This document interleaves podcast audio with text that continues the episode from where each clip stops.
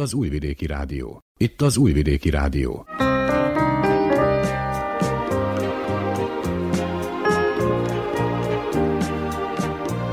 Egészségügyi mozaik.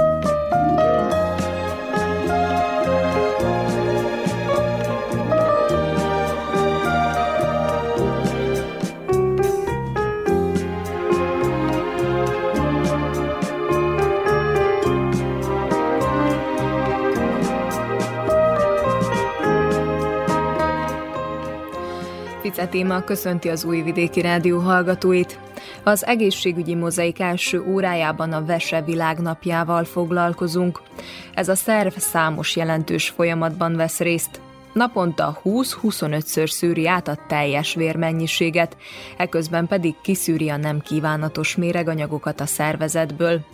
Dr. Balog Dániel belgyógyász rezidens nyilatkozott a témában. Ezután a hallással foglalkozunk, ugyanis minden év március harmadika a hallás világnapja. Ekkor felhívják a figyelmet a hallássérülésre, a hallásvesztésre és az ahhoz kapcsolódó tünetek kezelésére. A nap célja, hogy elősegítse a fül és a hallásgondozást az egész világon. Dr. Zorán Dukigy fülorgégészt Dudás Viktor kérdezte. Továbbá beszámolunk egy érdekes előadásról is, az érzelmi intelligencia fejlesztési lehetőségeivel és az irodalomterápia módszerével ismerkedhettek meg az érdeklődők a Szabadkai Magyar Tannyelvű Tanítóképzőkaron szervezett előadáson. Ezekkel a témákkal készültünk mára, ha felkeltettük érdeklődésüket, tartsanak velünk. Csevics Mihályló zenei szerkesztő és Ráskó Ágyígy hangtechnikus nevében tartalmas időtöltést kívánok.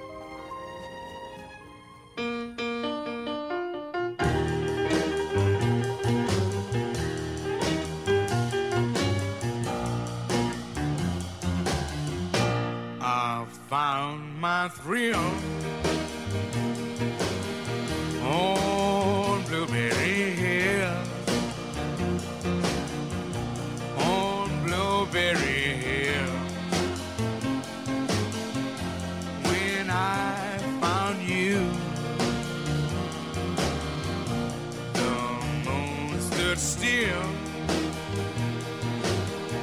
On Blueberry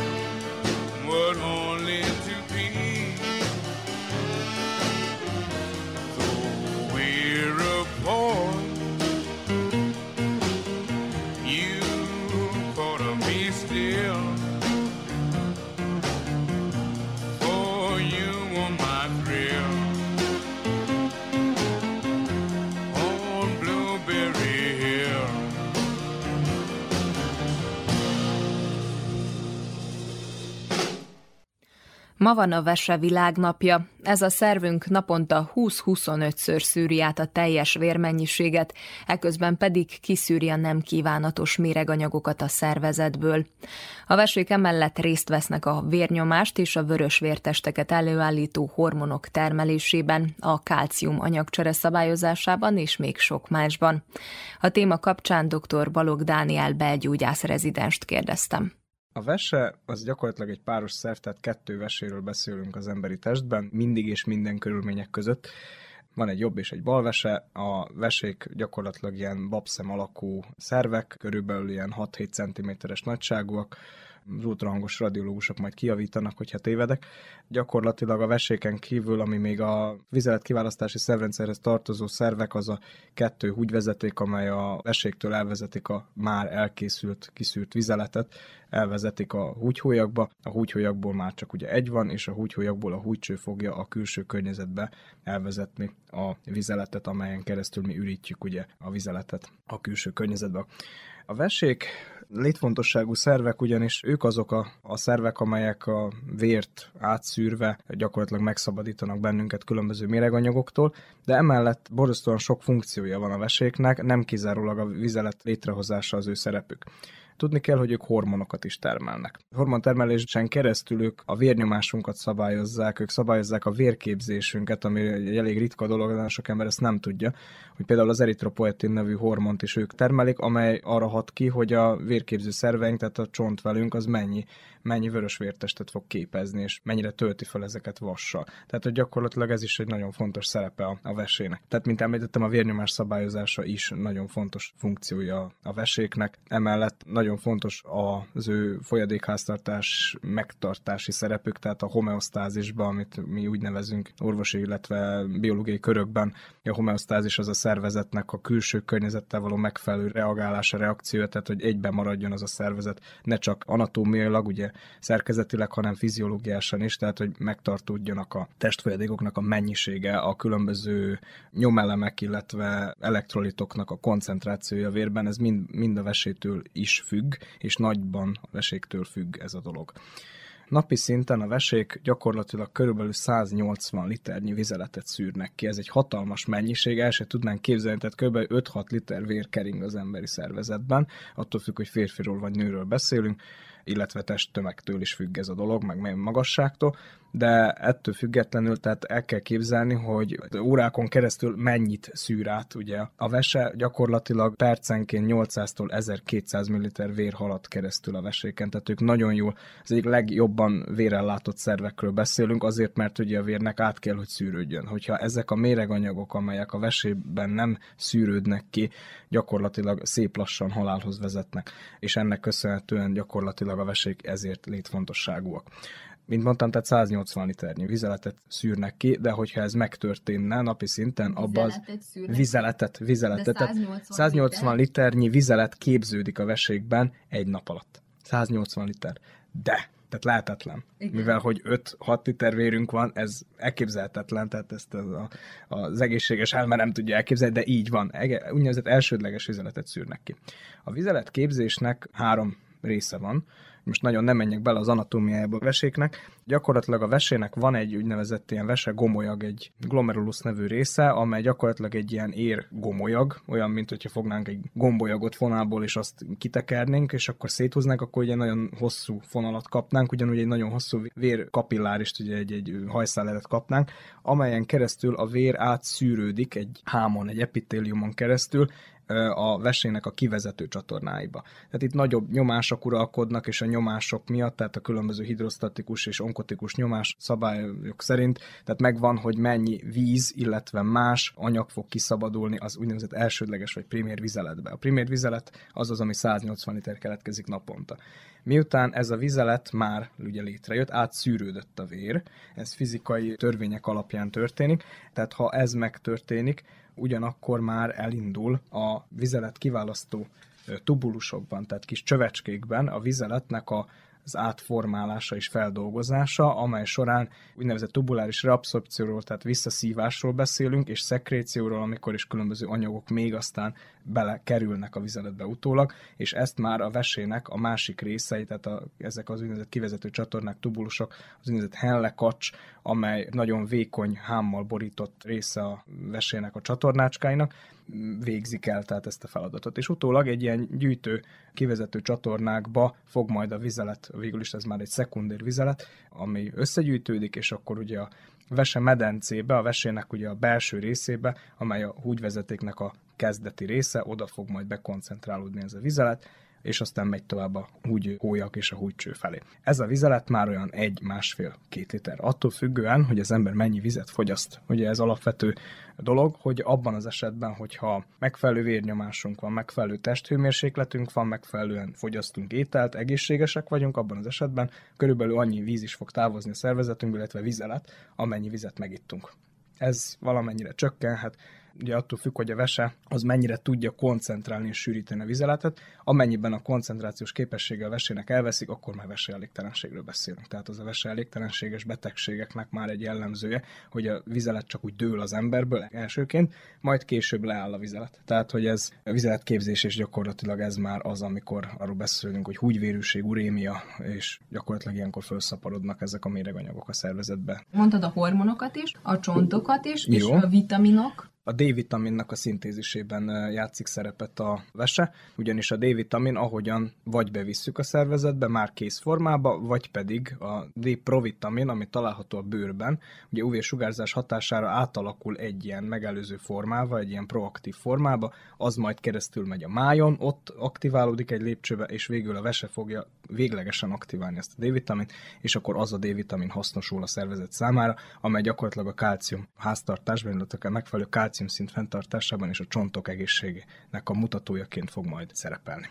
Egyre több ilyen krónikus vesebeteg van a világon. Ez miért van így? Alapvetően a veséknek a megbetegedései, hogyha most őket sorba vennénk, tehát magának a veséknek léteznek megbetegedései, a veses szövetnek a megbetegedései, illetve a vesének a kivezető csatornáinak a megbetegedései, de vannak más szervezeti, illetve szisztémás betegségek, az egész szervezetet érintő betegségek, amelyek a leggyakoribb okai annak, hogy a vesék szép lassan majd leállnak működni. A két leggyakoribb oka a veseelégtelenségnek, ugye a veseelégtelenség azt jelenti, hogy nem tudja ellátni azt a funkcióját a megfelelő más föltételek mellett, nem tudja ellátni azt a funkcióját, amire ő szolgáltatott. Tehát ez jelenti egy szervnek hogy az elégtelensége. Abban az esetben beszélünk veseelégtelenségről, hogyha az úgynevezett glomeruláris filtrációs ráta, tehát amit mi számolunk a különböző vérvételi értékek alapján, akkor elér egy bizonyos szintet, leesik egy bizonyos szint alá, ez most talán a hallgatók részére ugye nem lényeges, de gyakorlatilag különböző stádiumokba osztjuk fel a veseelégtelenséget, és létezik heveny, illetve idült veseelégtelenség. A mai szaknyelvben úgy nevezzük, hogy akut vese sérülés az abban az esetben, hogyha valamilyen akut megbetegedés fogja a vesének a működését leállítani. Léteznek prerenális, renális és posztrenális veseelégtelenségek. Prerenális azt jelenti, tehát, hogy a vesét megelőzően valahol van egy valami probléma, leggyakoribb oka például a kiszáradás. Tehát amennyiben az emberi szervezet kiszárad, ugye nem keletkezik, nem jön létre annyi vér, nem megy oda annyi vér a vesébe, hogy az mind ki tudjon szűrődni. Ennek következtében a vesének a vérellátása is, mert a vesének nem csak azért van szüksége vérre, hogy ő át tudja azt dolgozni, hanem ő neki, mint szervnek is, ugye borzasztó nagy oxigén mennyiségre van szüksége, tápanyagra van szüksége ezeknek az enzim rendszerek, amik ott a szekréciót, az előbb említett szekréciót, reabszorpciót ugye végzik, ezek mind nagyon fontosak, és egy borzasztó nagy energiamennyiséget használnak fel a szervezetből. És akkor az történik, hogy tehát gyakorlatilag ezek az úgynevezett prerenális okok ugyanúgy sokkos állapotok, tehát amikor valaki egy nagyon súlyos vérmérgezés és szeptikus fertőzésben van, akkor is a vesék azok, amik leggyakrabban fölmondják a szolgálatot. Például a Covid-ban is a vesék nagyon gyakran leállnak más egyéb komoly szeptikus állapotokban, daganatos állapotokban nagyon gyakran leállnak a vesék, és végül is ez fogja majd a betegnek a halálát okozni egyrészt. A renális okok azok, amik magát a vesének a szövetét érintik, tehát amennyiben vese megbetegedésről beszélünk, abban az esetben történik ez. A vesének többféle megbetegedését különböztetjük meg, ezek relatív ritka megbetegedések, a glomerulonefritisek, illetve az egyéb tubulointesticiális nefropátiák, ezek ritka betegségek.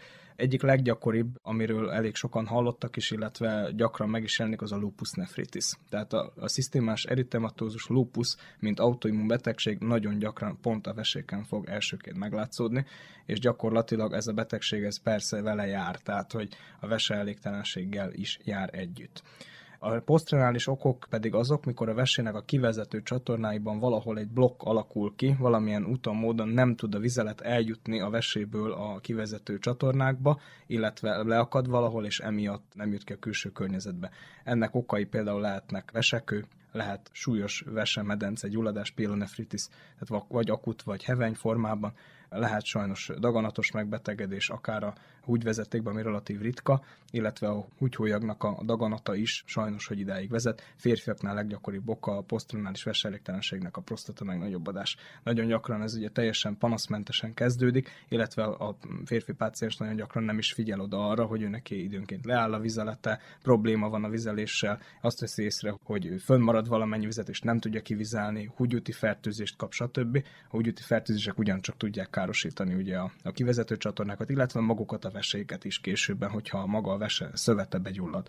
Ilyen esetben ugye, tehát a prostata megnagyobbodás esetében, vagy nehogy Isten prostata daganat esetében azt a prostatát el kell távolítani, meg kell műteni, és akkor abban az esetben ugye a vesének a kivezetése, illetve a vizet kivezetése megvalósul. Nagyon gyakran sajnos a posztrenális veselégtelenség már olyan méretet ölt, hogy dialízisre kell, hogy tehát vesepótló kezelésre kell, hogy helyezzük azt az adott beteget, és később, hogyha ez az ok ugye megszűnik, maga a kiváltó ok, akkor okot tudjuk kezelni, abban az esetben lehet, hogy a vesék is visszanyerik a funkciójukat, de nem kötelező. Sajnos lehet, hogy annyira károsodott már a vese, hogy nem tudjuk utólag visszaállítani, tehát a szervezet nem tudja regenerálni annyira a vesének a szövetét, hogy az megfelelően funkcionáljon, és sajnos, hogy dialízisre kerül a beteg élete végéig de mégis mik azok az első tünetek, amik esetleg vese problémára utalhatnak? A laikusok számára is, de a szakmában dolgozók számára is a vesebetegség diagnosztikája, illetve magának a, a gyanúnak a felállítása egy nagyon nehéz dolog. A beteg nagyon sokszor teljesen panaszmentes, aki vesebajos, mindaddig, ameddig nem ér el egy nagyon súlyos veselégtelenségi állapotba, mikor már ez az ő urea kreatinin értéke, ugye a vese mérgeknek a mértéke, amit a vérvételből ki tudunk mutatni, azoknak a mértéke nagyon nagy szorosára nő már a határértékhez képest, és akkor már gyakorlatilag majdnem, hogy rögtön dialízisre kell, hogy tegyük a beteget, akkor lesznek panaszai. Ez természetesen ugye függ az egyénnek, a többi szervének az állapotától. Gyakran megtörténik, hogy azzal vesszük észre, tehát egy teljesen más betegségnek a kezelésekor vesszük észre azt, hogy valaki vesebeteg. Az akut veselégtelenségnek gyakorlatilag megint csak ugye a más betegség által kiváltott tünetek miatt fogunk esetleg gyanakodni a veselégtelenségre, hogyha felfedezzük azt az adott másik betegséget, ami ezt kiváltja, de mondjuk egy olyan esetben, ami egy nagyon steril eset lenne, hogy valakinek csak a veséje mondja fel a szolgálatot, ez, ez azért nagyon ritka eset, olyankor azt látjuk, hogy ez a beteg gyenge, nem tud fölkelni a székből, esetleg fekvőbeteggé válik szép lassan, hány ingere van, elveszíti az étvágyát, a bőre egy ilyen földszínű, szürkés színűvé válik, nem annyira sárga, mint mondjuk abban az esetben valaki májbeteg, és akkor besárgul, hanem inkább egy ilyen földes, szürkés szint kap az ő bőre, esetleg kellemetlen szájszag jelentkezhet, a bőre elkezd száraz lenni és vedleni, illetve a többi szerv, mert ugye a vese mérgeknek a fölhalmozódása az összes létező szervünket károsítja. És ezáltal más szerveknek a leállása, más szerveknek a megbetegedése, illetve azok által létrehozott tünetek, panaszok azok, amik miatt esetleg gyanút kapunk arra, hogy, hogy a vese, vese betegség az, ami kiváltotta mindezt. Tehát általában nem tudjuk megállapítani, hogy a tyúk vagy a tojás volt előbb. Nagyon gyakran már egy olyan állapotba érkezik a beteg, hogy fogalmunk sincs, hogy éppen melyik szerve volt előbb károsodva, de gyakorlatilag komplet mindenkit, tehát az egész szervezetet kell, hogy kezeljük, és ezáltal fogunk majd valamilyen képet kapni, hogy mi történhetett ott az adott szervezetben, illetve ami további vizsgálataink lesznek azok, amelyek megmutathatják azt, hogy mi is történt ott valójában. Alapvetően, ami a felfedezését illeti az ilyen vesebajoknak, krónikus vesebajnak például, az leggyakrabban az adott személynek a, tehát a komplett vérvizsgálatát jelenti, amelyben már a vérképből is esetleg kaphatunk bizonyos adatokat, ugyanis, mint említettem, a vese eritropoetin termel, és ezáltal a vérképzésben vesz részt. Amennyiben a vese súlyosan károsodott, akkor az illető személy vérszegény lesz, mivel hogy nem termel elegendő eritropoetint, és ezáltal a vörös vértest képződés is szép lassan leáll. Tehát már magából a legolcsóbb, egyik legolcsóbb vizsgálatból a vérképből is kaphatunk esetleg egy bizonyos adatot, hogy hopp, itt valami történik. Na most a vérszegénységnek ugye megint 50 millió oka lehet gyakorlatilag.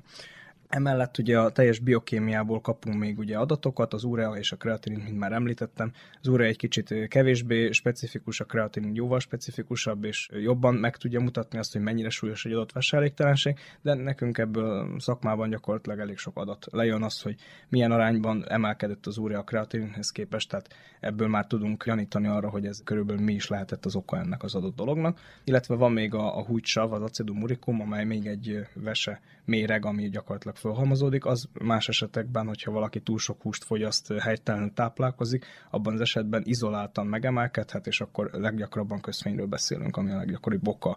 Tehát az fogja ugye a húgysev emelkedést, az fogja létrehozni a köszvényt. Emellett ugye az elektrolit háztartásra is ki kell, hogy térjek, tehát ott a kálium, nátrium, kálcium szintje, a foszfor szintje, ez mind gyakorlatilag utalást ad arra nekünk, hogy a vesékkel valami probléma történhet. Ugyanúgy a gyulladást meg kell néznünk, hogy egy adott gyulladásos betegség, esetleg egy szeptikus állapot, egy vérmégezéses állapot az, ami kiválthatta ezt az adott betegséget.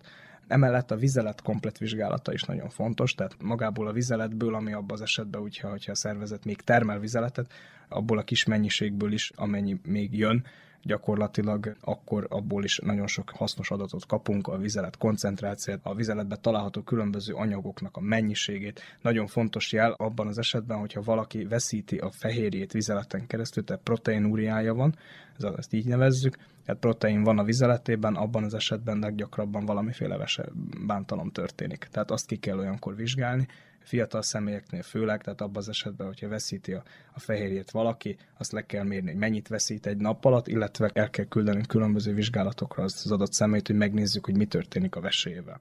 Néha arra ébredek, jó lenne sosem halni meg, de úgy is lesz, ahogy lesz.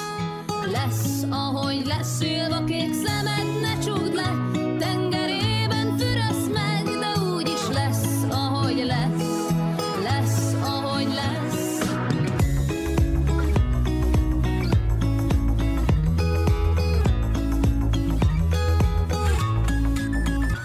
Megpihenni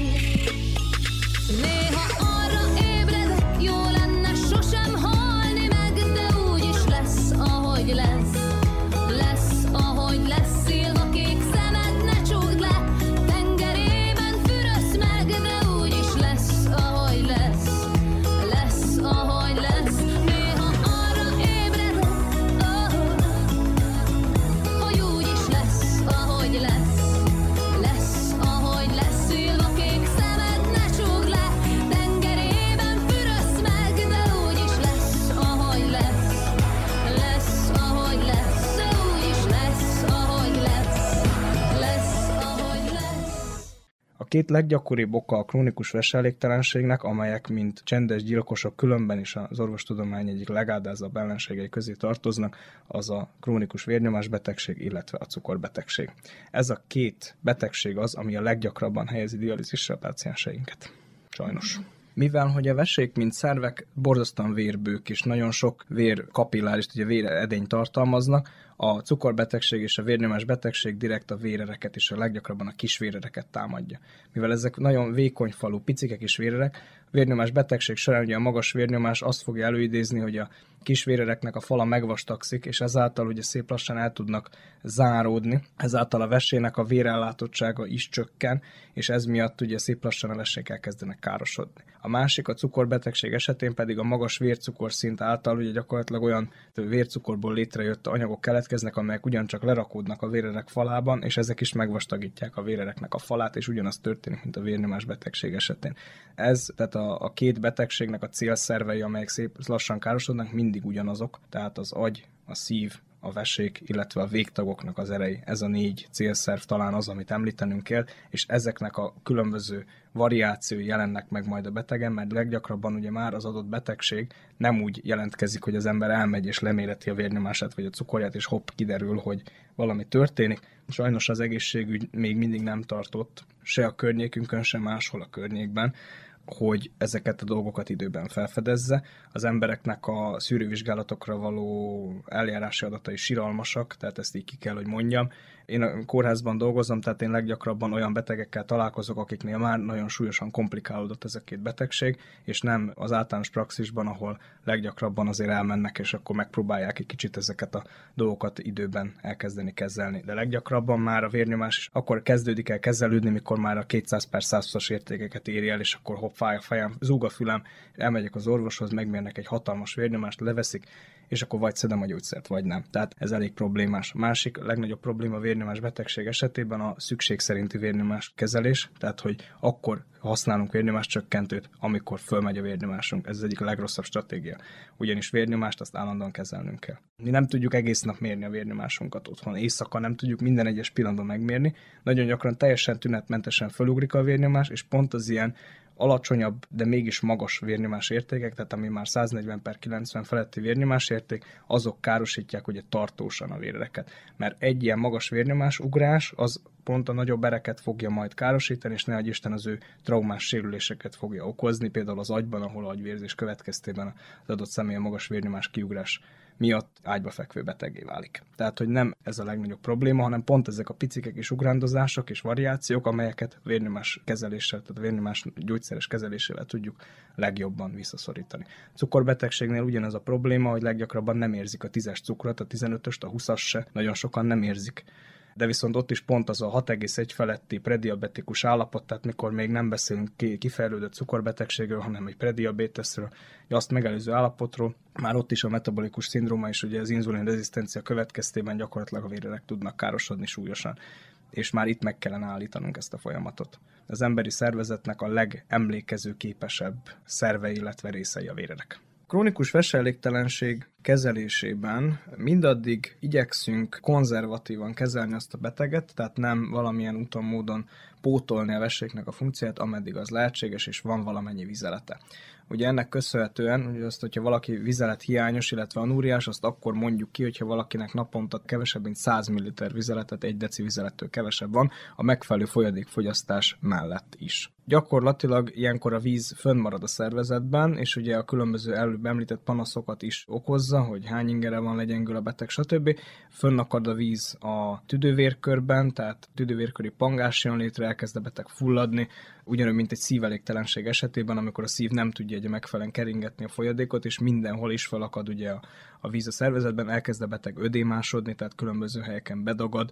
A leggyakrabban ez a szem körül az arcon fog látszódni a betegnél, és reggelre nem fog lelappadni, mint ahogy a szívbetegeknél, illetve a lábon, tehát a végtagokon, de főleg a lábakon fog látszódni egy ilyen tésztaszerű benyomható ödéma, amely aztán ott is maradt, tehát úgy látszik. Ugyanúgy a protein vesztés miatt, tehát hogyha sérül a vesének a szűrő része, ez a glomerulus nevű része, ez a vese gomolyag, akkor gyakorlatilag ott minden is átengedődik a vérből, és nem marad bent a vérben az, ami szükséges, és később ezek a tubulusok, ugye a vesek és csövecskéi, azok nem tudják visszaszívni az egész molekulányi proteineket, ha bár az aminosavakat ugye teljes mértékben vissza kell, hogy szívják, és a cukrot is amennyire csak lehet vissza kell, hogy szívják. Tehát cukor és fehérje, illetve vér nem távozhatna normál körülmények között a vizeletből ki a külső környezetbe és ennek következtében, hogyha proteinvesztésről is beszélünk, tehát a proteinnek azok az anyagok, amelyek a vérben megkötik a vizet, és magukhoz csatolják, Ha ez nem történik meg, akkor a víz az minden egyes szövetbe kiáramlik, bedagad a bélnek a fala, bedagad a máj, bedagad a bőr, bedagad minden szerv az agy megdagad, agyi ödéma alakul ki, ez miatt a mentális státusza a krónikus veselégtelen betegnek is változhat, elkezd aluszékony lenni, hogy Isten komatózus állapotba kell, tehát az urémiás kóma, ami olyan az abszolút már indokoltá teszi a vesepótló kezelést, az, az akut dialízist. Tehát a vesepótló kezelésről egy néhány szót mondanék, ami már ugye a végső stádiumú veselégtelenség kezelésében mutat ugye jelentőséget, ugyanis hála Istennek az orvostudomány odáig már eljutott, hogy a vesének a funkcióját nem teljes mértékben persze, mert azért tehát az emberi aggyal még mindig nem tudunk odáig jutni, hogy a Jóisten által úgymond megteremtett veséket, az evolúció által létrehozott vese szövetet teljes mértékben a funkcionalitásában tudja helyettesíteni. De mégis megpróbálja, és egész jó eredményekkel tudja ezt tenni a mai korszerű orvostudomány. Három fő vesepótló kezelést tudunk megkülönböztetni. Az első, ami talán a legjobb lenne mindenki számára, az a vesátültetés. Vesátültetés az ugye kétféle lehet, vagy élődonoros vesátültetés, amennyiben ugye megfelelő egyezés után, ugye vércsoport, illetve más immunológiai egyezés után kimutatható más emberből áthelyeződik ugye operatív úton, műtéti úton az egyik veséje, és tudni kell, hogy ilyenkor az a személy, aki megkapja vesét, őből nem vesznek ki egyetlen egy vesét se, hanem ő neki a medencéje körül elhelyezik a harmadik vesélyét, tehát ő neki három vesélye lesz ilyenkor. A másik személy, aki odatta a vesélyt, tehát ő neki egy marad, mert egy vesével tehát simán tudunk élni, két vesének körülbelül funkcionalitásában a 10%-át használják normál körülmények között, de nagyon nagy rezervája van, ugye, pont azért, mert ugye ahogy károsodnak a vesék, az a 10% az, ami ugye használódik, az marad a legvégére, és amint az is elveszik, akkor kezdünk már veselégtelenségről beszélni. Tehát a vesének a funkcionalitásának a pusztulása az egy nagyon hosszú folyamat, az nem két nap alatt történik meg általában, hanem hosszú évek és évtizedek alatt. Miért hagyják bent a, a harmadikat is, ami valójában már nem funkcionál normálisan? Több komplikációt érnének el magával a vese szövet eltávolításával, tehát ott ereket kell elkötni, nagy erek vannak a vesék mellett, ne Isten valami megsérül, inkább így oldják De ezt akkor meg. hova kötik be az újat? A nagy vérerekhez be tudják kötni őket. Gyakorlatilag a húgy hólyakba is bevezetnek egy harmadik húgyvezetéket. Tehát a vese átültetés amennyire költséges az elején. Tehát rögtön az elején ugye a kivizsgálások sorozata minden más szervezet végig kell vizsgálni, tehát nagyon sokan már az első körben kiesnek, a többszervi elégtelenség miatt kiesnek ugye abból, hogy vese átültetettek legyenek.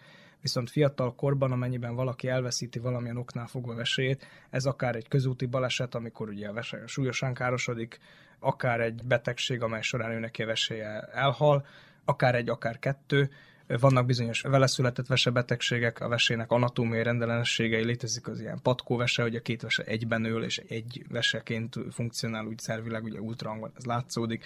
Létezik olyan, hogy egy vesével születik valaki, nekem a saját édesanyám született egy vesével, neki az egyik veséből csak az érgomolyag van meg, viszont a magának a vese szövete az, az hiányzik, viszont jó neki a urája és a kreatininja, tehát nem veselégtelen, és ezzel az egy vesével, ami van, ezzel teljes mértékben tud funkcionálni. Tehát, hogy ezek a különböző más betegség fiatal korba létrehozhatják azt, hogy ugye veselégtelenné válik a személy, és akkor a, önállók az ő esetükben, mivel a többi szer nem károsodott, a legjobb és leghosszú távú megoldás, legköltség hatékonyabb megoldás is a vesátültetés. Tehát az élődonoros esetében ugye élődonort kell keresni, leggyakrabban ezek családtagok, legközelebbi családtagok, akiktől kaphat az illető vesét, ha nincs ilyen megfelelőség, és nem akarja senki adni a vesét, abban az esetben ugye transplantációs várólistára helyezik a beteget, és akkor ugye országos szinten, illetve már más országokkal is együttműködve várja azt, hogy mikor tud vesátültetéshez jutni, illetve vese transplanthoz. Itt Szerbiában egyébként mekkora a várólista? Ez függ ugye attól, hogy ugye az adott személyt mennyire súlyosbítja az a dolog, hogy ugye mennyire veszélyezteti az életét. Természetesen mindaddig, ameddig ők várják a vesét, tehát más vesepótló kezelésben kell, hogy részesüljenek, mert különben nem tudnának élni. A másik két vesepótló kezelés, illetve vese támogató kezelés az a kettő típusú dialízis. Ugye a dialízis az a vesepótlás, ami ugye általában valamilyen mechanikus úton megpróbálja megtisztítani a vért az adott méreganyagoktól. Ez lehet hemodialízis, ami a leggyakoribb, amit mi látunk. A hemodialízis a véren keresztüli dialízises eljárás, ugye egy adott gépre, dializátor gépre kapcsolják az adott pácienst bizonyos időközönként, hetente 3-4 alkalommal, esetleg ritkábban, illetve ezek ugye ilyen intermittens, tehát időszakos vesepótló kezelések, amikor is illető személyek ugye eljárnak arra az adott dialízis osztályra, befekszenek, rákapcsolják őket a gépre, és akkor három-négy pár óra hosszá gyakorlatilag rajta vannak a gépen, és akkor utána ők hazamennek. A másik vesepótló kezelés pedig a peritoneális vagy hashártya dialízis, amely során az adott személynek a hasüregébe helyeznek egy katéter, tehát egy csövet, amely segítségével bejuttatható egy adott folyadék a hasüregbe, ez az úgynevezett dializátor folyadék, amelyet ugye beöntenek, illetve az ezt az adott személy általában saját magának el tudja végezni megfelelő edukáció után, tehát ő beönti ilyen infúziós szett formájába, infúziós rendszer formájába beönti a hasába ezt az adott folyadékot, az ott bent marad egy bizonyos időt, általában egy ilyen fél órát, és akkor utána ezt a folyadékot el kell onnan távolítani, amiben a hashártya fogja majd azt a szerepet végezni, amit a vese valamennyire el. Ugye a vese ugye sokkal jobban el tudja ezt végezni, viszont a, viszont a hashártya tudja ezt egy bizonyos fokban helyettesíteni. És akkor ott a hashártyán történik meg a vérből az adott méreganyagoknak a kiáramlása a dialízises folyadékba, és akkor ezt a folyadékot kell aztán eltávolítani a szervezetből a katéternek a másik végén, és akkor ezt kiönteni aztán. És ezt naponta többször meg kellett csinálja adott személy, aki peritoneális dialízisen van. Ennek az az előnye, hogy ugye otthon végezhető, komfortos körülmények között nem kell másik személyekhez bejárni, főleg itt a Covid járványban ugye egy elég fontos dolog volt, mert nem kellett ugye a kollektívba bemenni, nem kellett a más dialízises betegek közé menni. Sajnos a dialízises osztályokon nagyon gyakran elterjedt a Covid, mint olyan, mert ugye egyszerre több beteg van ott, Zentán például 16 betegünk van a krónikus dialízises részlegünkön, amely 13 éve működik immáron, kontinuálisan megszakítások nélkül, és gyakorlatilag ott, tehát nekünk hat ágyunk van, illetve hat dialízises gépünk van, amiken két váltásban tudunk dolgozni, hétfőtől szombatig, és mind a hat napon két váltásban jönnek a páciensek, illetve van egy gépünk föntartva az akut dialízisre, tehát amennyiben valaki akut veselégtelenséget kap, vagy úgynevezetten akutizálódik a krónikus veselégtelensége, hogy az vesepótlást igényel. Ezt a belgyógyászati osztályon aztán bentfekvéses módon kezeljük is, és akkor azt az adott beteget ugye időszakosan dializáljuk azon az egy gépen, ami fönn tartva van ilyen esetekre. Sajnos a mi osztályunkon is volt Covid, ami dialízises betegeink között volt, aki sajnos életét is veszítette a Covid járvány következtében. És akkor ilyenkor ezeket a betegeket külön izolálni kell, külön ugye védőfelszereléssel dializálni, stb. És akkor nem tartózkodhatott akkor más a személyzeten és a betegen kívül, ugyanis a vesebetegek sajnos, hogy immunrendszerügyileg is elég, eléggé hadilában állnak. Tehát ők immunkompromittáltak, nem működik úgy az immunrendszerük, ahogy az megfelelő lenne. Igaz, hogy bizonyos gyógyszerek negatívan hatnak a vesékre? Teljes mértékben igaz, tehát alapvetően a gyógyszerek, mint olyanok, azok két úton tudják elhagyni a szervezetet, általában leggyakrabban vesén keresztül ürülve a vizeletbe távoznak, a vese valamennyire meg tudja őket bontani, illetve előtte már a máj az, amely lebontja ezeket az adott gyógyszereket, és olyan formába kell, hogy átalakítsa a gyógyszereket, amelyek vízoldékonyak és ki tudnak jutni a vesén keresztül a vizeletbe, de amikor is ez megtörténik, maga a gyógyszer is már, tehát mint olyan, hogy amit beviszünk a szervezetünkbe, és a bélen keresztül felszívódik, azt tudja károsítani a vesének a funkcionalitását, illetve az, amely esetleg a májban lebomlik, és akkor a lebomlott termék, de bomlás termék az, ami esetleg károsítja a vesét. De ezek milyen jellegű gyógyszerek? Az úgynevezett nem szteroid antipiretikumok, illetve olyan gyógyszerek, amelyeket leggyakrabban pontosan fájdalomcsillapításra és lázcsillapításra alkalmazunk, azok, amik leggyakrabban károsíthatják a vesét, de gyakorlatilag minden gyógyszer képes valamilyen szinten vesét károsítani, de ők leggyakrabban. Tehát az úgynevezett analgézikus nefropátia az, amely az aspirin és az ibuprofen, tehát ezekhez hasonló készítményeknek a leggyakoribb, hogyha nagy mennyiségben szedi valaki, abban az esetben tudja károsítani a veséket, illetve amitől mi az egészségügyben legjobban félünk és leggyakrabban odafigyelünk arra, az úgynevezett kontrasztos nefropátia. Tehát amikor is valamilyen vizsgálatot, radiológiai vizsgálatot kell, hogy végezzünk a betegen, azt végezhetjük úgy, hogy nem adunk be a szervezetbe kontrasztanyagot, de van, amikor viszont ez szükséges, és ez főleg az úgynevezett komputerizált tomográfia, tehát a CT vizsgálatok során szükséges, hogy kontrasztot adjunk a betegnek, hogy megfessük az ő adott szerveit, vérereit, stb., amit épp szükséges, és ezek a kontrasztanyagok, a jódos kontrasztanyag az, ami leggyakrabban sajnos károsítja a veséket. Veselégtelenség esetén sajnos, hogy ugye a veselégtelenség rosszabbodását kockáztatjuk meg ilyenkor, és nagyon gyakran azt csináljuk ilyenkor a betegekkel, hogy előtte őket felvesszük a kórházba, bizonyos módon megpróbáljuk egy ilyen túlhidrációs, forszírozott képzéssel, gyógyszerek segítségével megpróbáljuk csökkenteni az ő kreatinin szintjüket, hogy az megfelelő módon ugye a megfelelő értékre süllyedjen, és a gyógyszer, tehát a kontraszt beadása után még megfigyeljük őket, megvárjuk, hogy ez megint lelappadjon, és akkor utána tudjon hazamenni a beteg. Szívkatéterezés esetén, amikor is megint csak érfestés történik a koronarográfia során, meg kell festeni a koszorereket, ott is nagyon kell arra vigyázni, hogy megfelelő mennyiségű kontrasztanyagot adjon be az adott intervens kardiológus, ne vigye túlzásba, épp annyit adjon, hogy lássa is azt a vérelet, és ne nyomja bele nagyon sok mennyiségben ezt a betegbe, hogyha az veselégtelen. Tehát ezekre a dolgokra mindig oda kell figyelni nekünk az egészségügyben is illetve amire még nagyon kell vigyázni a kardiológiai szempontból, nagyon sokan szednek ugye vérnyomás csökkentőket, nagyon sokan szednek vízhajtókat. A vízhajtó gyógyszereknek a, a használata nagyon gyakran tudja a veséket károsítani, mert pont arra megy ki a dolog, hogy ugye a veséknek a túlműködtetése szabadítsa meg az embert a fölösleges víztől. Na most, ha én túlhajtom a vesét, akkor mi történik? Tehát a vesének az amúgy is beszűkült funkciója, ami a szív elégtelenségnek egy, egy gyakori komplikációja, nem tudja annyira keringetni a szíva a vért, hogy ez a vesén megfelelő mennyiségben ugye átjusson és megszűrődjön, ezáltal a vesé szép lassan károsodik, ezt kardiorenális szindrómának nevezzük, Ugyanúgy a májbetegségek során is károsodik a vese a hepatorenális szindrómán keresztül, tehát hogy vannak ezek a különböző társult betegségek, amikor is már a vese, mint olyan, amúgy is az ő funkciója szűkül, és a különböző gyógyszeres kezelések, tehát a különböző típusú vérnyomáscsökkentők is ugyanúgy károsíthatják a vesének a szövetét, mint ahogy a vízhajtók is. Úgyhogy erre mindig oda kell figyelni, hogy a túl sok gyógyszer adása, a polipragmázia, polifarmácia az mindig problémát fog okozni a veséken, illetve a májon, míg hogyha odafigyelünk és meg megfelelő gyógyszereket kombinálunk megfelelő gyógyszerekkel, akkor abban az esetben ezt ki tudjuk valamennyire védeni. De mennyi lenne az a sok? Most mondok egy olyan példát, hogy a leggyakoribb praxisbeli betegeim kb. 10-15 gyógyszert szednek napi szinten, ha nem többet. Volt már olyan beteg, akinek a lázlapjára kórházi felvételkor több mint 20 gyógyszert fel kellett, hogy írjak, amiből kettő volt infúzió, a többi az pedig mind tabletta, amiket ő otthon szed. És ez borzasztó adat leggyakrabban rögtön kombinálva kezdünk el kezelni valamilyen adott betegséget, azért mert az egyik gyógyszer mellékhatását próbáljuk a másik gyógyszerrel kezelni, ami olyan, hogy szükséges. Tehát nem tudom azt mondani, nem szükséges, viszont sajnos ennek is megvannak a negatív következményei később, tehát hogy ilyen szempontból nagyon oda kell figyelni, hogy mit mivel adok, és mit mikor veszek el a betegtől, mit mikor adok hozzá. Ez egy nagyon nehéz feladat, és talán az orvoslásnak az egyik legnehezebb feladata ilyen szempontból. Nincs az a szám, amit meg tudnék mondani, hogy most 5 gyógyszer, 10 gyógyszer.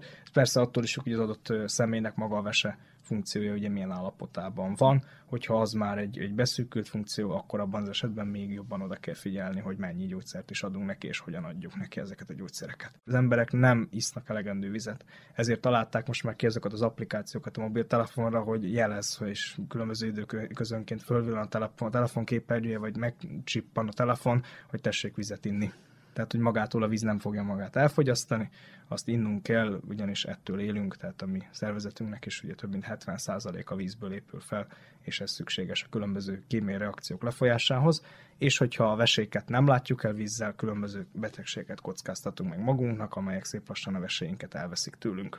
Egyébként rendszeresen hangsúlyozzuk itt az egészségügyi műsorban is, több téma kapcsán is fölmerült, hogy igen, elegendő mennyiségű vizet kell fogyasztani, hogy ez a napi kb. két liter. De kettő-kettő és fél liter az, ami az ajánlás, általánosságban, tehát amennyi kalóriát bevisz az emberi szervezetbe a személy, annyi milliliter vizet is be kell vinni, tehát hogyha én napi szinten kb. 2200 kalóriát megeszek, akkor nekem 2200 milliliter vizet, tehát 2,2 liter vizet el kell, hogy fogyasszak hozzá. Körülbelül ez a szakmai ajánlás. Azt látom, hogy az idősebb ismerősök, hogy nem isznak elegendő vizet, tehát ott talán még az egy liter is az, amit így sokat mondok, tehát hogy ez meg borzasztóan kevés. Így van. A szomjúság, mint olyan, mint egy fiziológiás reakciója ugye a vízhiányra a szervezetnek, az egy nagyon szélsőséges reflex már, tehát hogy csak akkor indul be, amikor az ember már nagyon-nagyon szomjazik, és nagyon-nagyon ki van száradva. Fiatalabbaknál, tehát gyerkőcöknél ez még azért eléggé élénk a fölnőtt személyekhez képest. Másrészt viszont annyira sietünk és rohanunk mindenhova, hogy a szomjúságra nem is tudunk odafigyelni, és nem is érezzük. Az éjséget is nagyon ritkán érezzük már, mert állandóan ugye a testmozgás hiányából eredően a szedentáris ugye ülő életmódnak köszönhetően nem is fogyasztjuk el azt a kalóriát, amit beviszünk, hanem csak hízunk. És ennek következtében sajnos a szomjúság, mint olyan se fordul elő. Esetleg, hogyha az ember annyit eszik, hogy már érzi azt, hogy jó, most már kellene valamit fogyasztani. Az alkoholos italok megint csak ugye vesekárosító hatásúak, tehát az alkoholos italok gyakorlatilag megkötik a vizet, és vízhajtó hatásúvá válnak, és ez miatt ugye nagyon sok víztől megszabadítják a szervezetet, ami ugye ebben az esetben nem jó, tehát szárítják ki a, az emberi szervezetet, ami megint csak a vesék károsodását fogja okozni végső soron.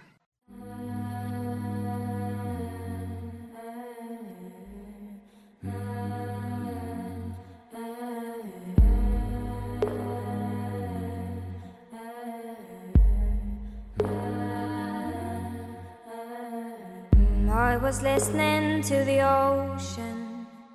I saw a face in the sand.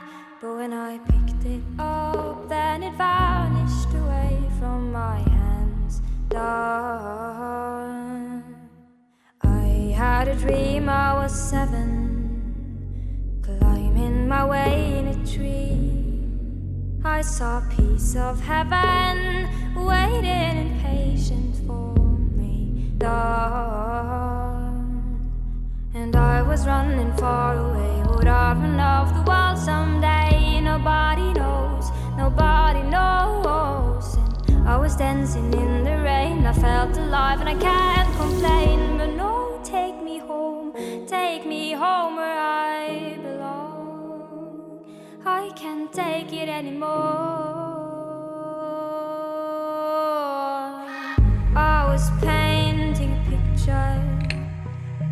Picture was a painting of you, and for a moment I thought you were here, but then again it wasn't true.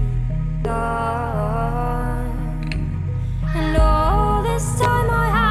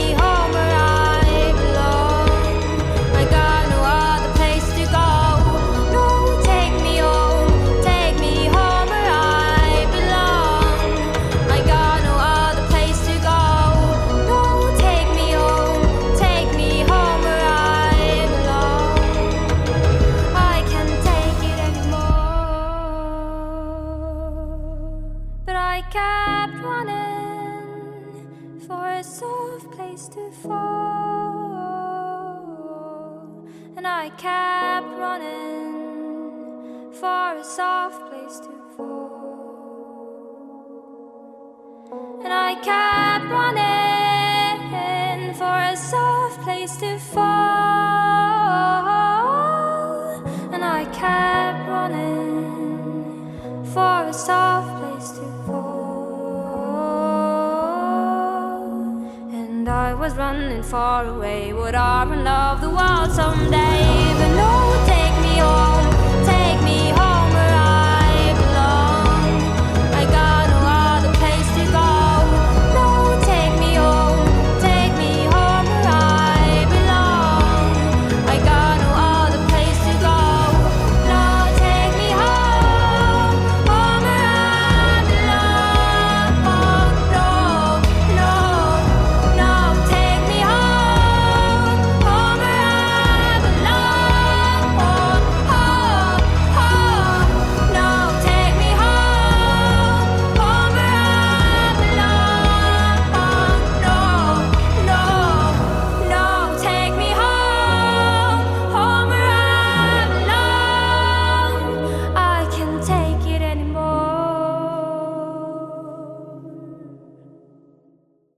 Most március 9-én van a Vese világnapja, és itt ennek az egész napnak a lényege, hogy felhívjuk a figyelmet akár arra, hogy egy szűrés alkalmával már nagyon sok mindenre fény derülhet, mivel hogy pont ezt említetted, hogy nagyon sokáig lappang ez az egész is, nem jönnek rá a betegek, de akkor milyen szűrések vannak? Szerintem a legegyszerűbb és legolcsóbb szűrővizsgálat, ami a vesebetegség kiszűrésére leginkább alkalmas, az a komplet vizeletvizsgálat. Tehát a komplet vizeletvizsgálatból, amikor is a vizeletnek egy mintáját ugye alapvetően átvezetik egy ilyen kémiai analizátoron, ez már egy olyan komolyabb eset, amikor már ugye mérik is azokat az adott dolgokat, amik a vizeletben vannak. Ettől a sokkal gyakrabban alkalmas vizsgálat, az a testcsíkos vizsgálat, amit a laborokban csinálnak. Tehát van egy vizeletvizsgáló testcsík, amit beleengednek, belemártanak ugye vizeletbe, és annak segítségével meghatározzák, hogy a különböző anyagokból mennyi van körülbelül. Tehát ugye nem pontosan gramra kiszámolva, illetve koncentráció millimol per literre kiszámolva, hanem az ilyen egy kereszt, két kereszt, három kereszt, négy kereszt, vagy ugye semmi negatív eredményként ugye föltüntetődik az adott kémiai eredményeken, tehát amik ugye, amiket ugye a laboratóriumok kiadnak. Tehát Vizeletből egy preparátumot készítenek és megnézik mikroszkóp alatt, ez a szediment vizsgálat, tehát ugye a vizelet üledéknek a vizsgálata, amikor is megnézi az adott laboráns vagy adott biokémikus megnézi azt a mikroszkóp alatt, és akkor látja, hogy miből mennyi van a vizeletben, akkor, akkor megszámolja, mennyi vörösvértest van, mennyi fehérvérsejt van, van-e benne baktérium a vizeletben, vannak-e különböző cilinderek, tehát ezek ugye ilyen össze tömörödött valamik a vizeletből, amelyek ugye utalhatnak különböző vesebetegségekre, de viszont maga a testcsíkos vizsgálat is már egy elegendő orientációt ad arra, hogy van-e a vizeletben fehérje, van-e a vizeletben vér, van-e a vizeletben fehérvérsejt, vörösvértest, cukor van-e a vizeletben, ugye a cukorbetegségnek a felfedezésében ez is egy fontos támpont, ha bár szabály szerint akkor jelenik meg a vizeletben a cukor, illetve a glükóz, hogyha 11 fölé megy a vércukorszint megnézik, hogy van-e benne aceton, ketontestek közül az aceton az, ami ugye egy leggyakrabban kiválasztódik a vizeletbe, és ez egy súlyos cukorbetegség esetén, egy cukorbetegséges ketoacidózis esetén, tehát amikor már komplikálódik az a cukorbetegség, akkor mutatkozik meg, meg éhezés során, tehát az éhezés is acetonúriához fog vezetni. Megnézik, hogy van-e benne bilirubin, van-e benne urabilinogén, tehát különböző ilyen epefestékek, amik megjelennek, azok meg a májbetegségekre adhatnak utalást, tehát hogy nagyon sok minden látható. De mondom, a legfontosabb a vesebetegségek szűrésében az a vérvizelés, tehát a hematúriának a kizárása, illetve a proteinúriának a kizárása, ami ugye a fehérje vizelést jelenti. A vérvételből, tehát mint mondtam, a vérképen kívül az urea és a kreatin érték az, ami a leggyakrabban alkalmas arra, hogy megmutassa azt, hogy az adott személynek van egy beszűkült vesefunkciója, vagy pedig nincsen. Ez nagyon sokáig ugye negatív marad, és jó eredményeket produkál az adott személy, pedig már van vesebetegsége. Ezt a további diagnosztikába, tehát figyelnünk kell magát a vesét, ez most már ugye nem a szűrés, hanem az adott vesebetegségnek a diagnózisa, a diagnózis felállítása. Tehát vannak különböző más vizsgálatok, amelyek segítségével ugye a vesének a funkcióját lehet vizsgálni, illetve a vesének a kinézetét lehet vizsgálni. A funkció az alapvetően a vérvétel, illetve a vizeletvizsgálat. Ezen kívül lehet más egyéb komplexebb funkcionális vizsgálatokat csinálni, amelyekről most itt ebben a környezetben nem beszélnék, mert nem hiszem, hogy szükséges.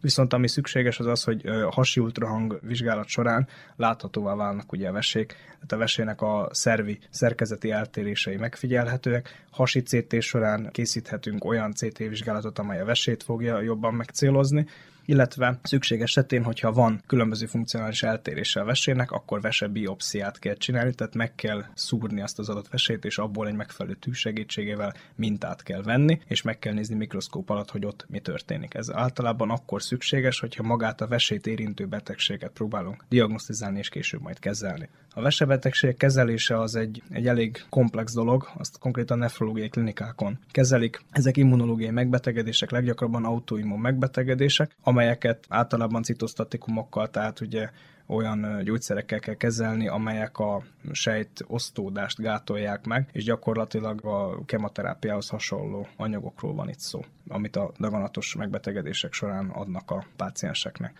Úgyhogy ezek immunrendszer csökkentő, illetve immun működés csökkentő hatásúak, komoly gyógyszerekről van szó, amelyeket nem lehet bárhol is beadni, ezeket gyakorlatilag komolyabb intézményekben, harmad és esetleg specializált kórházakban végeznek. Emellett a többi megbetegedés, amely gyakorlatilag érinti a vesét, azt az adott alapbetegsége kezelése fogja majd javítani az állapotát a vesének. Ami a táplálkozást illeti, egy krónikus veselégtelen táplálkozása, az megfelelő kell legyen az adott személy, tehát a betegség állapotához képest nem ehet mindent az a személy, aki krónikusan vesebeteg. Azért, mert a vesének főleg az elektrolit háztartásban ugye problémák adódnak a rossz vesefunkció miatt, és nagyon kell vigyázni arra, hogy az adott személy a sóbevitelét minél jobban csökkentse, amennyire csak lehet, azért, mert a veseelégtelenség következtében a vérnyomás az föl fog menni az adott személynek. Nem megfelelő víz kiválasztás miatt maga a vízmennyiség is nő az emberi szervezetben, és ezért majdnem, hogy kötelező minden vesebeteget vérnyomás csökkentő gyógyszeres kezelés alá helyezni, azért mert a vérnyomása várhatóan föl fog emelkedni. Tehát a sóbevitele nagyon kell vigyázni, mert a sótól nem tudja megszabadítani az emberi szervezetet a vese, ami már nem működik, illetve a kálium bevitele nagyon kell vigyázni, azért mert hogyha sok káliumot fogyaszt az ember, és akkor az emberi szervezetben ugye fölemelkedik a káliumnak a, a mennyisége, akkor potenciálisan szívritmuszavarokat kaphat az adott személy, és abban ő meghalhat. Úgyhogy erre nagyon oda kell figyelni, hogy olyan táplálékokat, amelyek káliumban gazdagok, azokat ne fogyasszon annyira az ember. A veserák az gyakori? A veserák nem túlzottan gyakori megbetegedés. Léteznek vesedaganatok, amelyek hála Istennek, hogy nagyon gyakran felfedezhetőek időben, és nem áttétes betegségek, és még megfelelő módon műtétileg kezelhetők. Sokkal gyakoribb a vizelet kiválasztó rendszernek a két leggyakoribb daganatos megbetegedése a húgyhólyagrák, illetve a prostaterák, amelyek sokkal gyakrabban fognak akár veselégtelenséghez vezetni szép lassan, vérvizeléshez, illetve halálhoz, mert sokkal nagyobb áttétképződési lehetőség van náluk, és azok már a leggyakrabban sajnos a felfedezés pillanatában áttétesek.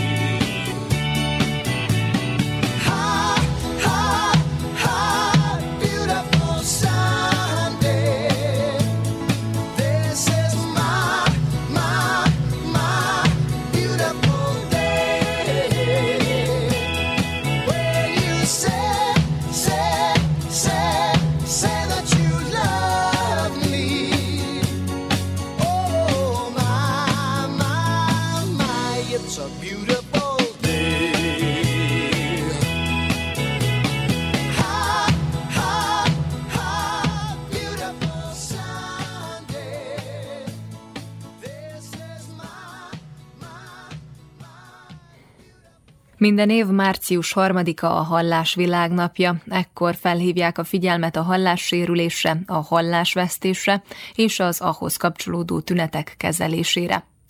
A nap célja, hogy elősegítse a fül- és hallásgondozást az egész világon. Dr. Zorán Dukigy fülorgégészt Dudás Viktor kérdezte.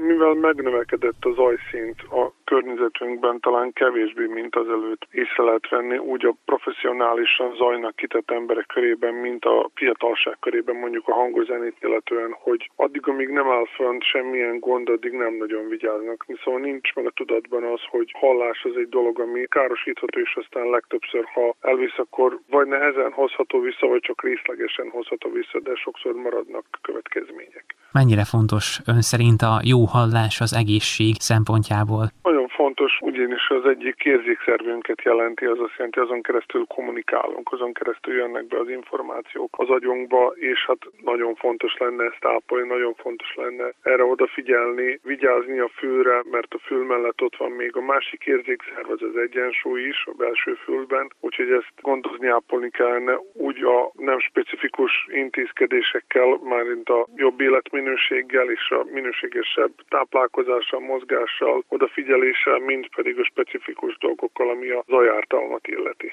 Maga szerint mi az az egészséges hangtartomány, ami még nem károsítja a hallást? Nem menni mondjuk 100 decibel fölé. 100 decibel alatt hallgatni a zenét, teljesen hallgatható és élvezhető a zene egy csendes közegben, ahol 100 decibelig megy, nem pedig 100 fölé, mert akkor ott már károsodik a hallás. Hogyha mégis áramlik a hallás, akkor az hogyan javítható? Nagyon sok függ attól, hogy milyen gyorsan jelentkezik valaki a segítségért, vagyis a kezelésnek a sikeressége az menőben befolyásolható azzal, hogy minél korábban diagnosztizálni és minél korábban elkezdeni ezt a kezelést, ehhez szakorvoshoz kell fordulni, és akkor megtörténik egy hallásvizsgálat, egy hallásmérés, egy általános fülorgégészeti vizsgálat is akkor lehet segíteni ezen a dolgon bizonyos esetekben, de hát ezt sajnos nem tudjuk előre megmondani. A fiatalok példáját szeretném felhozni. Egy szórakozó helyen gondolom könnyedén elfölé mehet. Ebből ki lehet így lábalni, csak húzamosabb ideig nem szabad ennek kitenni magunkat? Lehet ennek akut formája is, vagyis olyan, hogy egy mondjuk fegyverdördülés, vagy pedig valamilyen egy nagy zaj ártalom, ami érheti a fület, ez is hagyhat tartós következményeket de viszont a krónikus zajártalam is mondjuk munkahelyi, vagy pedig ha valaki olyan szórakozó helyen dolgozik, ahol állandó jelleggel nagy zaj van, ami 100 decibel fölött van, az hagyhat tartós problémákat a hallószerven. Na most ez úgy nyilvánul meg, hogy halláskiesés, fülzúgás, esetleg egyensúlyzavar, ami rosszul létel járhat, általános rossz közérzet, néha izzadás, gyengeség, hányinger, hányás követheti ezeket a dolgokat. Említette azt, hogy a munkahelyi ártalom is lehet, tehát a halláskárosodás, mert valamilyen zaj folyamatosan van a háttérben. Ezt hogyan lehet megelőzni? Maximálisan kellene csökkenteni a munkahelyen a zajkibocsátást, vagyis hát olyan technológiát alkalmazni, ami kevesebb zajjal jár erre nyilván ugye a munkáltatók nem nagyon figyelnek oda, meg nem nagyon hajlandóak erre költeni, mert ez szervezési, meg költségi dolgokat jelent a részükre másrészt pedig hordani kéne ezt az zajvédelmi eszközöket, vagyis hát ezeket a fejhallgatókat, amik azért lényegesen csökkentik az zajszintet, vagy pedig valamilyen füldugókat, de viszont ezt a dolgozók gyakran nem akarják hordani, mert valami fajta kellemetlenséget, kényelmetlenséget képez a részükre, ugyanis nem tudnak kommunikálni olyan jó, és akkor ezt elhanyagolják, akkor mivel ez nem mutatkozik rögtön meg, hanem egy hosszabb idő után, akkor aztán keletkeznek a problémák, hogy fülzúgás, meg halláskiesés. Meg sokszor nincsenek is tisztában, hogy milyen problémáik vannak, amíg meg nem történik valami más miatt egy hallásmérés. Aztán kisül, hogy hoppá, hát itt van egy, egy komolyabb zajártalom következtében kialakult halláskárosodás, de mivel ez fokozatosan alakul ki, akkor gyakran gyakran nem is, nem is veszik észre, csak azt tűnik föl, hogy csökken a, a beszédnek az érthetősége, egyre hangosabb a tévé, már egy idő után a szomszédok is hallják, és akkor ilyen problémák.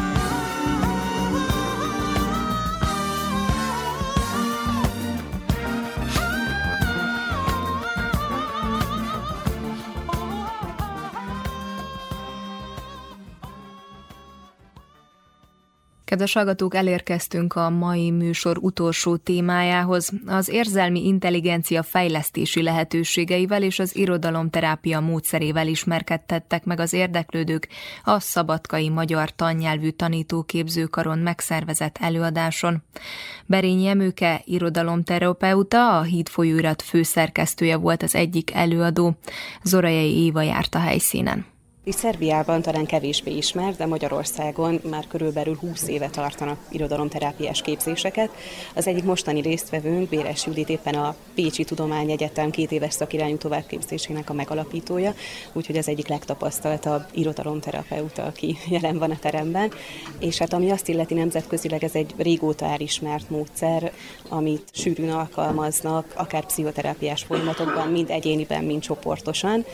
Judit egyébként egészen konkrétan a Pécsin kívül a Bolonyai Egyetemen is oktat, úgyhogy ennek Olaszországban és Nyugat-Európa számos országában, például Finnországban nagyon erősek ebben, úgyhogy azért mondom, Európában ez egy elismert módszer, nálunk még kevésbé ismert. És mit tesznek, tehetnek annak érdekében, hogy itt is egy kicsit elterjedtebb módszeri váljon? Például ilyen panel beszélgetéseket szervezünk, illetve hát szervez ugye a Kolping Egyesület, Sárcsevigy hajtó be a szabadkai koordinátornak a vezetésével, a másik pedig, hogy én vagyok az első vajdasági irodalomterapeuta, és hát tulajdonképpen az Olvasnak a című Facebook oldalamon véghez vitt tevékenységemmel próbálom a módszert reklámozni és minél többekhez eljuttatni, mert ez egy hatékony önismereti módszer, aminek a lényege az, hogy különféle szövegek által, nem csak szép irodalmi művek, hanem akár instasztorik, Facebook bejegyzések és egyebek által minél közelebb kerüljünk önmagunkhoz, és minél több oldalunkat megismerjük, és ez ilyen módon kapcsolódik beszélgetésnek a témájához is, ami ugye az érzelmi intelligencia fejlesztése. Béres Judit vagyok, tanár, kutató, irodalomterapeuta, kiképzője ennek az irodalomterápiás módszernek, és a Magyar Irodalomterápiás Társaságot képviselem elnökként ezen a rendezvényen. Magyarországon a 70-es évektől jelen van ez a módszer, 1970-es évektől, szóval mondhatjuk, hogy ismert de igazán széles körben talán azt mondhatnám, hogy a 2000-es évektől kezdve vált ismerté. Elsősorban a könyvtárosok között, tanárképzésben, ugye most is egy tanárképző főiskolán vagyunk, vált ismerté ez a módszer, és aztán került ki úgymond a civil közönség köreibe, tehát ma már az a jellemző, hogy nagyon sok olyan ember, aki nem könyvtáros, nem tanár, hanem egyszerűen a lak- lakosság köreiből egy érdeklődő eljön a csoportjainkra, és részt vesz az irodalomterápiás csoportokon. Általában célzottan szoktuk tartani az irodalomterápiás foglalkozást, tehát például, ha már tanárképzésnél tartunk, szoktunk pedagógus támogató csoportokat tartani, ezek szupervíziós csoportok egyrészt,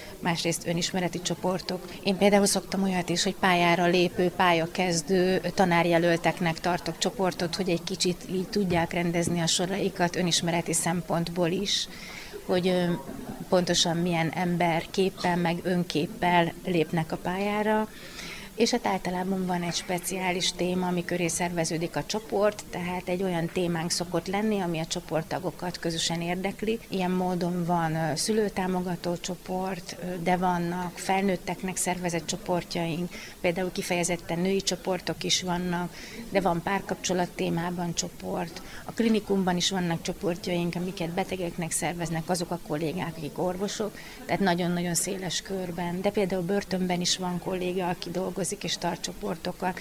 És hát nyilván akkor el lehet képzelni, hogy ezeken a helyeken kik a célcsoportok, akikhez mi oda megyünk és megtartjuk ezeket a foglalkozásokat. Általában a fő cél az, hogy segítsük a résztvevőket abban, hogy magukat fejleszék, tehát egy önismereti funkció az, ami talán egyértelműen kijelölhető, hogy abban lehet fejlődni ezzel a módszerrel, és akkor vannak járulékos jó hatások, tehát például, hogyha én egy szülőtámogató csoportra megyek szülőként, akkor abban kapok segítséget, hogy a szülői szerepemet hogyan tudom sikeresebben vinni, hogyha én egy női identitásról szóló csoportra megyek, akkor ebben kapok segítséget, hogy ebben tudjak fejlődni, tehát nagyon sokféle, de például mondjuk egy börtönközegben a szociális készségek, kommunikációs készség, viselkedés fejlesztése, ez lehet a cél. Szóval nagyon változatos célokkal tudunk dolgozni, de többnyire önismeret, személyiségfejlesztés, általános életvezetési kérdések, általános életvezetési problémák, ebben szoktunk segítséget nyújtani. Én azért a mai világban általánosan azt tapasztalom, hogy a felnőtteknek is nagyon nagy szükségük lenne arra, hogy valaki fejleszte az érzelmi intelligenciájukat, de mi egyébként foglalkozunk gyerekcsoportokkal is, ezt nem említettem az előbb, de gyerekeknek is szoktunk tartani gyerekirodalmi szövegekkel, megmesékkel irodalomterápiás csoportot, és hát szerintem általában az egyik legfontosabb célkitűzés manapság az, hogy az embereknek a, az empátiáját, és ugye az empátia és az érzelmi intelligenciához tartozik, az empátiás készségüket, a mentalizációs készségüket, ezeket fejlesztjük, és erre ez a mi módszerünk nagyon alkalmas. És hussal is illant már. Szálló lufi, mit vártál? Egy perc csak a bódottál És emlékké lett. Cudar élet És pont mikor megvolt már. Ez van kiakadnod kár Ó nem, de hogy álmodtál És fuss el véle Ez a vége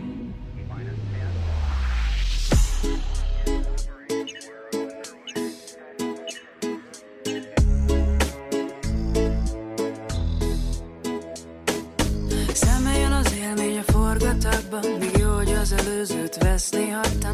Kiszemelt cél az eltalál egy sörét Szerelmes látásra rám bízza a sörét. Másnap jó, egyszerű az egész De úgy várom a reggelt, mint laxiban az zenész. Az egyikben fagyi, a másik kéz a kézben Szakadunk egy semmiségen. A szerelmek a régi barátok Jó volna rátok Lucskos hó fedi a parti sétányt. Hol vannak a srácok, csak egy példány. Unikumba folytva minden remény Miért hiányzik, nem volt enyém. Nincs romantika, csak ugyanaz a díszlet. Kifagyott a készlet. És huss el és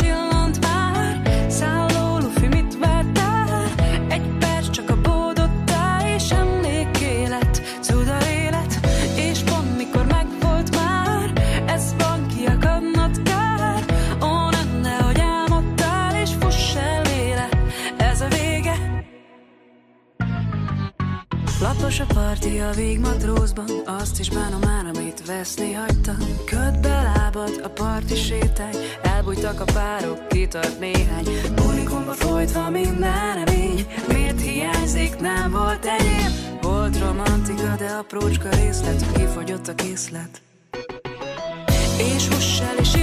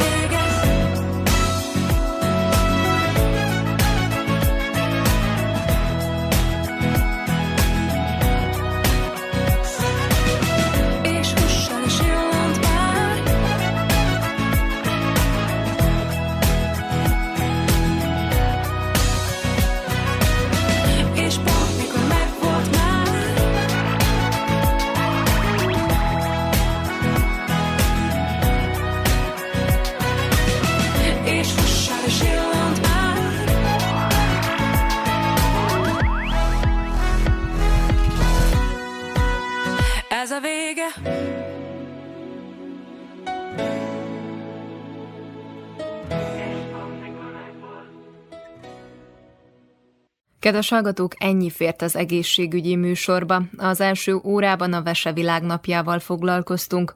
Ez a szerv számos jelentős folyamatban vesz részt, naponta 20-25-ször szűri át a teljes vérmennyiséget, eközben pedig kiszűri a nem kívánatos méreganyagokat a szervezetből. Dr. Balog Dániel belgyógyász rezidens nyilatkozott a témában. Ezután a hallás világnapjáról számoltunk be. A nap célja, hogy elősegítse a fül és a hallás gondozást az egész világon. Dr. Zorán Dukigy fülorgégészt hallhatták. Továbbá beszámoltunk egy érdekes előadásról is, az érzelmi intelligencia fejlesztési lehetőségeivel és az irodalomterápia módszerével ismerkedhettek meg az érdeklődők Szabadkán. Vukécsevics Mihályló zenei szerkesztő és Ráskó Ágyígy hangtechnikus nevében Fice Tímea köszöni meg hallgatóink figyelmét. Műsorunk visszahallgatható a www.rtv.rs.hu honlapon, a médiatárban az egészségügyi mozaik cím alatt. Az egészségügyi műsorral a jövő héten is a szokásos időben, csütörtökön délelőtt a 10 és az esti ismétlésben a 8 órai hírek után jelentkezünk. További szép napot és jó rádiózást kívánok!